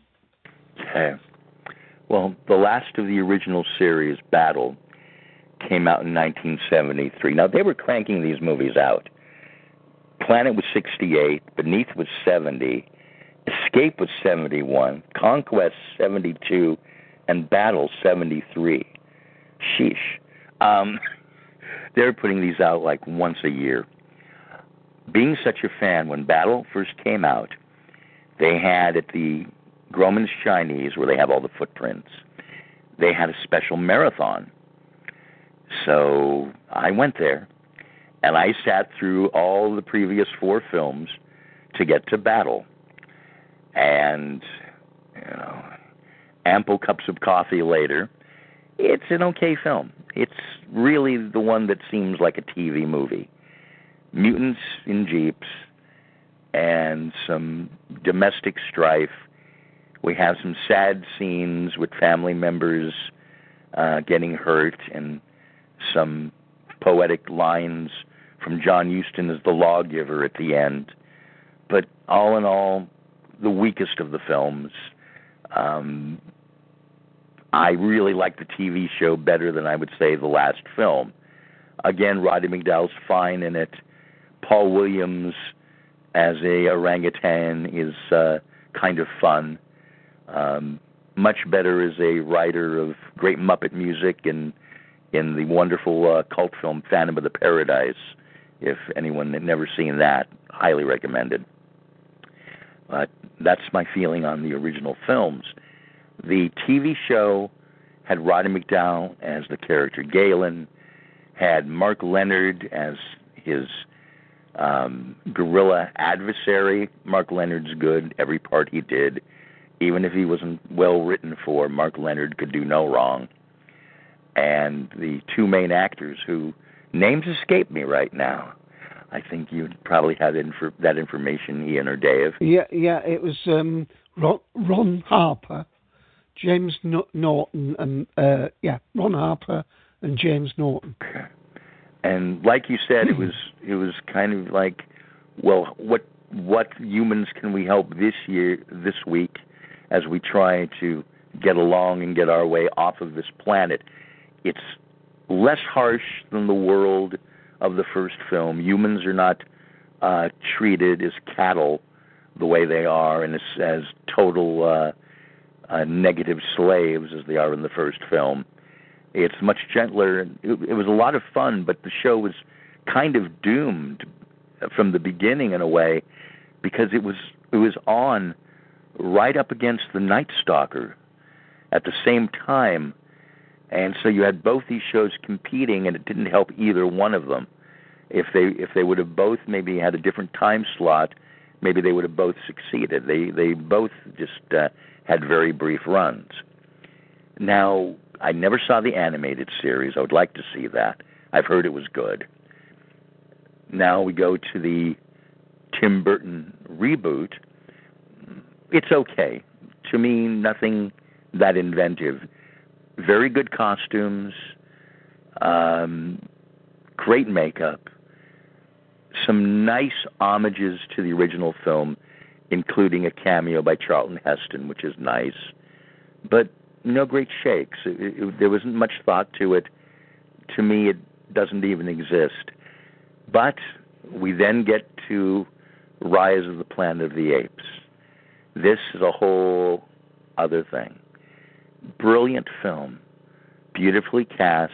Andy Serkis is an acting treasure. It's not the motion capture they use, but what's captured in the soul of this actor that makes this film brilliant. James Franco is very good um, in it. Uh, Freida Pinto, John Lithgow, um, the entire cast is is tremendous. The music by Patrick Doyle who uh, works with Kenneth Branagh frequently is exciting. I don't want to say anything about the plot, but if you enjoyed any of the other films, to me, this film and the original Planet of the Apes stand together as exceptional cinema. This is a great, great film. This movie will have you in tears from just the emotion from from the early frames and what this film does and the promise of a sequel. I hope they carry this all the way to see ape civilizations, costumes, and continuing their own version of the saga. Um, I'll be there for each one. Really, really good. And those are my thoughts on Planet of the Apes. Yeah, I mean, it did from. I mean, the budget was uh, 93 million, so ten times the budget of the the original one. Yeah. Took uh, nearly half a billion, of course, at the box office. So um, I, I, can't see why they wouldn't want to do a sequel. Yeah. And that's great. That was a great contribution, Ken. And so we had to wait so long for That's it. all right. It was it's worth it. It was great. Great. Thank you. Okay, well let me play the um, the the well this is actually more of the intro music and the intro to the uh, Planet of the Apes TV series and then perhaps Ian will have uh, some contribution then to out of his own.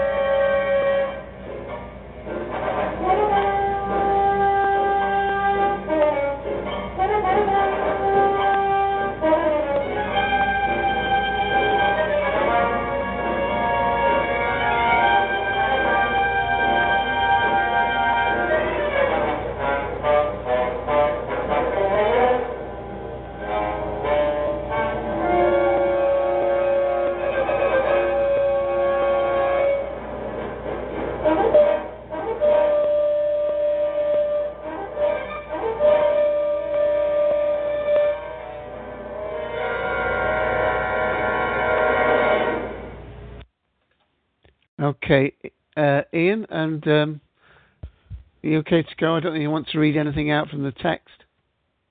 Um, uh, Darth had put in here uh, about the cancellation, and it was uh, the TV series was canceled uh, purely because uh, it had a huge makeup budget. Uh, they actually did, did say on the Wikipedia page. I mean, I know that's not the be all and end all that it was because of low ratings because it was up against, like you said, it was.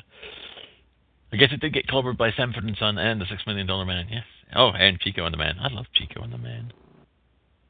Mm. I love Chico and the Man. but anyway, um, uh, we digress. Uh, I I really really love these movies. I haven't, uh, like I said before the show started, it's been a long time since I've rewatched all of them. Uh, I've seen Planet of the Apes probably more than I've seen any of the others, but uh, I think the main reason why I really enjoyed them was mainly Roddy McDowall. I like that man's voice, um, and I there was just something interesting about the whole uh, wraparound story that you know these guys go into the future, and then the the, the, the apes come into the past, and they basically create this future, but then they alter. It was kind of neat. Um, and you know, as a kid growing up watching these movies on a on a Sunday afternoon, uh, I didn't care a about uh, budget, uh, b about um, acting or story or whatever. I thought it was kind of neat. Um, although I do remember thinking, what the heck were they doing with the second movie? Uh, that one's always kind of struck me as being kind of odd. You know, that whole big, oh, let's just blow up uh, the planet. Um, but in the first movie, I mean, the whole bit once they get down to the beach is really fantastic. You know, the the the excavation of this uh, of this site, like we would, you know, look into our past. Um, here they are doing this, you know, um, archaeological dig in this cave, and you know, there's the the, the baby doll and and everything. Um, and of course, you know, there's the, the symbolic sequence at the end. They did it. You did. You. You know, uh, that's cool and all. But I, I like the whole, you know, the the whole standoff at the the archaeological dig.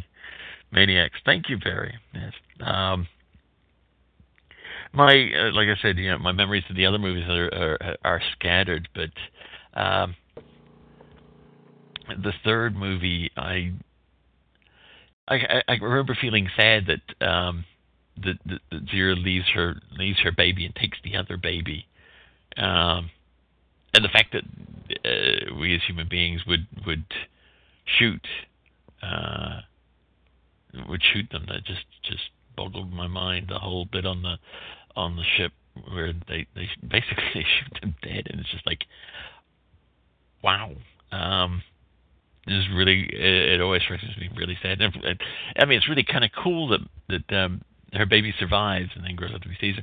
But the the whole thing where she you know she knows what's coming and uh, she she switches the babies. Um, is incredibly sad. I in my memory at least. Whether it would still be the same watching it now, I don't know. Um, and of course, then we get the conquest, which. I mean, at the time, you know, I I think it's it's a unique thing. I mean, the whole um, a mysterious disease that killed off all cats and dogs. I'm sorry. I mean, I guess back then that was a, a good setup. You know, it's like, well, how do we make this come about? Well, you know, how would we get apes into people's houses? Um, heck, you just get Paris Hilton to carry one around. Um, that's what you do these days.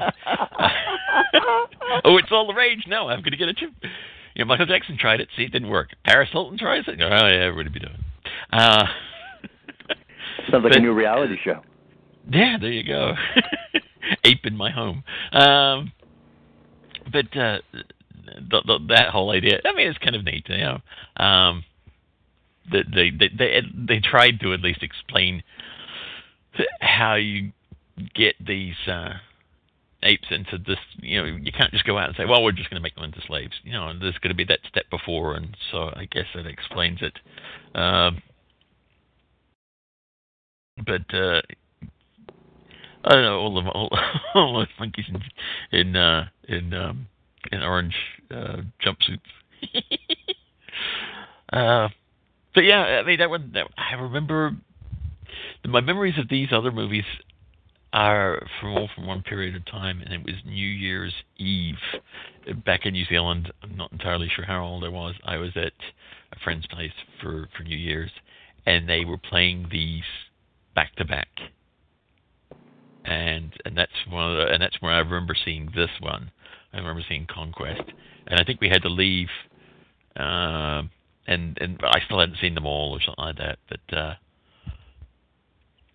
the last one, I mean, it, the last one's really kind of neat in, in the fact that it wraps it up and it and it does it in a positive light. You know, at least you can say that. That's you know the the, the last scene where he's you know uh, talking to, to humans and apes and they're coexisting uh, is, is just a nice place to finish it, I guess, if you had to finish it somewhere. The Tim Burton movie can go to wherever. Um, and I don't care what Tim Burton says. He stole that idea from uh, from Kevin Smith. Uh, the the um, the Lincoln Memorial. It's it's it's actually an ape sitting there. Um, he stole that lock, stock, and barrel from from uh, Kevin Smith. But hey, whatever. Um, it was not a good movie. I I I'm not going to go into it too much because I only saw it once and that was enough, and I don't really want to bother seeing it again. I did like uh, some of the casting in it. So the I mean the acting's fine. It's just it wasn't a good wasn't a good movie. The new movie, on the other hand, I did not hold any hope for at all. I thought, oh great, they're remaking Planet of the Apes. Terrific. Uh, this is you know this is going to be stupid. You know uh, why bother? Um, but I was wrong. I was very wrong.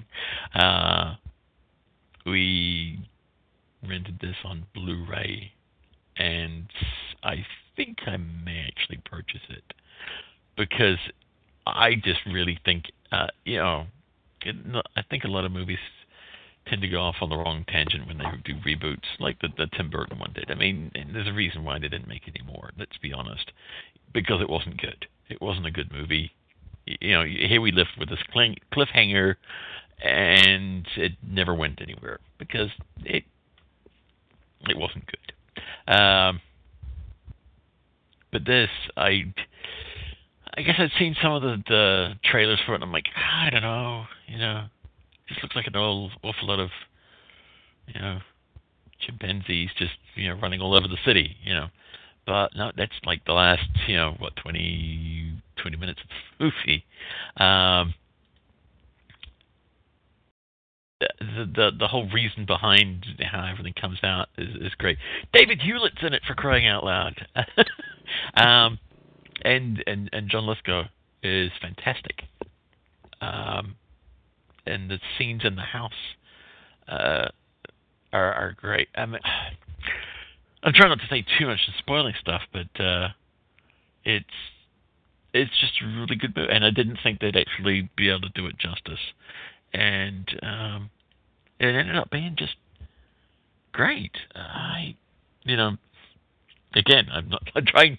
I'm trying not to go go into you know too many plot details and, and everything, but I really think this is a great movie. And if you haven't seen it yet and you've seen these, uh, I suggest you get it. I don't think you'll be disappointed with it as a movie. Um, I don't think you should say, well, well, they, you know, they're not doing it in the right order, or it's not like the, you know, the other, you know, it's it's its own entity, and it's a good start for the for the story. And it'd be interesting to see where they go. Um, I'm kind of hoping that they don't do the whole. Ooh, sorry, sorry about that. That's why I'm talking with my hands to nobody looking. uh, it's even worse when I'm introducing people and actually motioning to them, and they're not sitting right next to me. Anyway, um, yeah, it, it's fantastic. I, I I've always loved the Planet of the Apes movie. I have very very very very very faint memories of the TV series, um, and not really enough to, to to go into any detail. But I do remember it being on TV and thinking that was cool, and not even remembering, of course, it was such a short-lived show. But uh, and, and I keep looking back. I mean, Andy Serkis and, and the, the CG stuff and, and the motion capture, it's all fantastic, and they do a really good job. I mean, you see expressions and and you really kind of you know bond with these characters and you th- see things that are going on. But back when they made the originals, that makeup was fantastic. I mean, I I can't say enough about like if you had to do it all in makeup, I don't think you know you could do a better job than that. And that's I think another one of the reasons why the Tim Burton movie failed because they looked they looked terrible. You know, they just looked terrible. um, so yeah, that's that's me. Uh, I I'm I'm a big fan of them, and and now I kind of want to do a big old rewatch and watch all of them all over again because. Um, you know, now I'm in the mood for it. Come on. I hope they're all on. Uh, they better all be on Netflix when I go out there. but yeah, that's that's uh, that's me. I think it's up to you now, Dave. Okay, well, I'll just um, play the as we welcome someone into the room, Aaron Berg. We're just getting in. I'll play the, uh, and I hadn't heard of this animated one, but um, a little bit of the intro to that.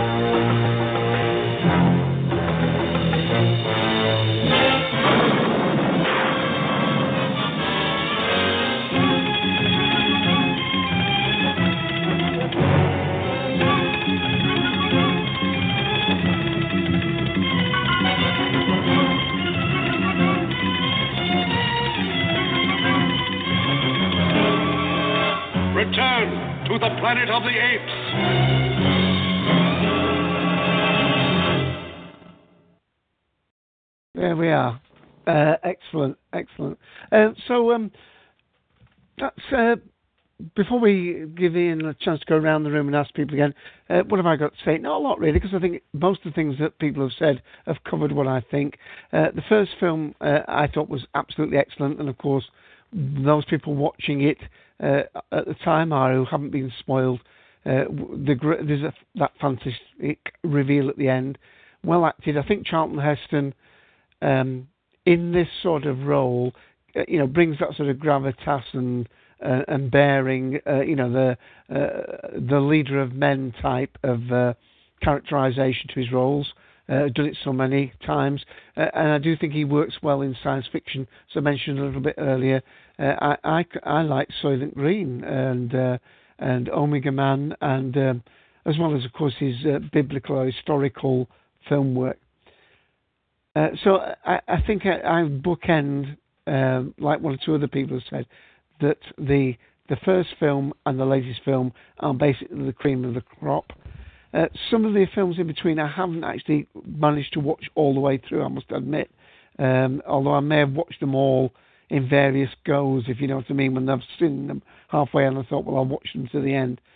Um, but basically, it's the, the first and the last one that I really enjoyed.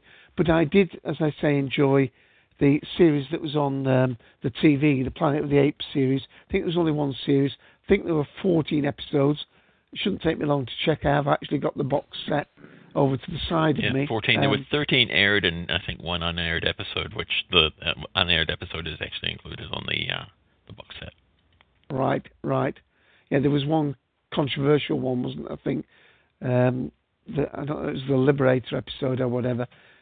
But um, I enjoyed that, and of course Roddy McDowall was in on that as uh, Ken corrected me. I, I thought he just uh, from mem because I've had this DVD set for about four or five years now, and uh, I was thinking he was only on occasionally like a guest thing, but he he wasn't. He was on pretty much most of it, and I thought the the, the two main actors were were pretty good. I mean, it was a, a cross between, as I said, kung fu, a western, and uh, you know a road movie in a way. But um, and, and each storyline had its own particular you know problem where they had to sort of hide from the apes are they had to risk riding a horse because riding a horse for humans is uh, punishable by death So lots of little things like that, and, and I thought it really worked well. I haven't really got a lot more to add other than to say that um, you know I think people if they don't want to tackle the whole backlog of the Planet of the Apes stuff, uh, if they want to cherry pick, go to the first film, go to the last film, and if there, as was said earlier, you, you know there's some way of perhaps getting it on some sort of streaming network, uh, try and find um, the Planet of the Apes. I don't know about the animated one. I'm sure there are people in the room who are real big fans of animated series, and may well that may be their first port of call to catch up their uh, coverage of this. So I haven't got a lot to add, uh, uh but I'm not cutting everybody off. I'm sure Ian's going to go round the room for us one more time. But I'll just take the opportunity to say that next week's episode, episode 160, uh, the title is Achilles' Heel. Uh, we've talked about before in the past, you know, what's your superpower? What superpower would you like to have?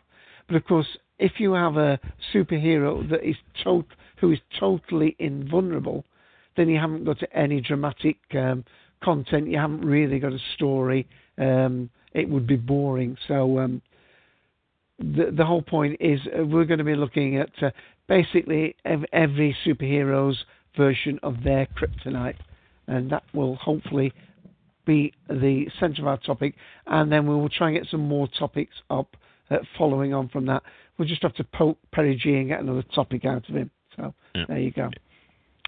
And uh, yeah, anyone who uh, wants to, there's uh, as uh, Devar said earlier, there is uh, a link to uh, the animated series. Uh, it's available on Hulu, and you watch it for free.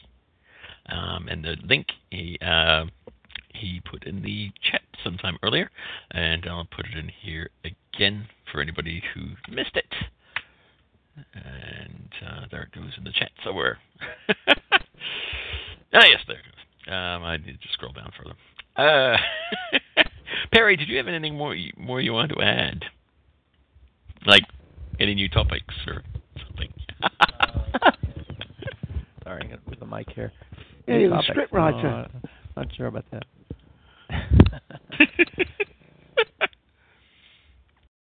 no, I don't. I don't think I have any no? more to add. I've pretty much uh, said what I had to say. Yeah. All right. Well, I think we'll uh, go around the room, say our goodbyes. If there's any more uh, comments you want to add, uh, real quick, um, feel free to do so. So, Ken, thank you for coming today. My pleasure. There is one last thing. There is a very good writer who is on the documentary on the Planet of the Apes DVD set and commentaries. His name is Eric Greene, and he has written a exceptional book called Planet of the Apes as American Myth. Anyone with any interest in the uh, series and with books on uh, the series would do well to pick this up. It's from McFarland Press. It used to be only in one of their really expensive library bound hardcovers, but I think it goes for about $29 and it's well worth it. Um, tremendous book it covers the five films, the series, animated series. Doesn't go into the Tim Burton or um, Rise. Uh, the book was written before that, but it has interviews with cast members. It goes into production history, um, how they almost uh, cast Edward G. Robinson uh, in the movie instead of Maurice Evans and some other actors. It's really good. Highly recommended. All right. Okay, let Thank me you very let, let me break in for one second. Actually, no, no, no, um, no, no. no. You, ha- I asked you already, and you said no. All right. All right. Go on, Barry. Go on then, Barry. Joshing you. Any- anyway, Ken, Ken, he Yes. said a couple of times that this is an, an American, you know, um, part of American culture and American uh, mythology and stuff like that. But it was the The movies French were based on French novels, right? Yeah. Just wanted to Well, yes, bring by that up. Pierre Boulle. Yeah. Yeah, well, yeah, yeah, I, yeah, I yeah. did mash. Um, I did Did mash you his about that? By name up at the beginning. Yeah, yeah. Oh, okay. But this okay, book is. Planet of the Apes as an American myth, Yeah, yeah, uh, race and politics in the films and television series. yeah. Oh, So that's that's the author's take on just the films, but it is interesting that it comes from a, a book that we all read translated for us. Yeah, yeah. And the ending of the book is very, very different from even the first movie. Um, for those who have read it, um, I won't spoil it, but read the original novel. It's real good reading. Excellent. All right, uh, going around the room still, unless Perry has more. Uh, thanks to Charlie P79 for joining us. Oh, thank you for having me. And thank you to Davros for coming along. Thank you for having me as well. And I, I wanted to say to uh, Ken, um, my uh, my niece is part of an online reading club, and they spent the entire summer reading nothing but uh, Ray Bradbury novels. And I guess they're they're wanting to end their uh, their their readathon this summer with that tribute book. Uh, so I, I thought that was kind of neat. She was Facebooking with me while we've been on the cast here. So you, I hadn't known that book was coming out till you mentioned it, and then she told me that's their uh, that's how they're going to end it all with that big tribute. So I thought that was kind of neat. Ah, brilliant! Cool. The collective brings people together. Brilliant. Yes. It Always pays off. and thank you to Mystery Presenter for joining us today. Hey. Uh, Thank you. Yep. Thanks. All right. Um, that about wraps us. Uh, thanks to uh, Dar Skeptical, Enterprise Who, Cybob for joining us, uh, guest 15 and 16. Sorry about um, the lack of interactivity, but uh, we do appreciate you sticking around for the entire show. Um, we've had problems of late with uh, people crashing the show and uh, making a nuisance of, your, of themselves, and of course, uh, as is the way of things, um, some people just ruin things for everyone. So, but uh, yes, feel free to come back again. Uh, you can also join up on TalkShoe, and um, and uh, yeah, we look forward to seeing you again. Dave, you already said what we were talking about last week, uh, next week, didn't you? Yes, yes, you did. Yes, I talked about. uh, Actually, what really, really, what I'm really what I'm do- doing here is I'm actually stalling because I've realised that I don't have the outro queued up in the right place. Well, done um, so, but now I do because I Oh. just talked long enough so I could do it. yes. Um, so uh, there's nothing more to say, I guess. Then uh, it's goodbye from Mr. Dave AC. And it's goodbye from Ian, the Sixth Doctor. Damn dirty ape. Goodbye, everybody.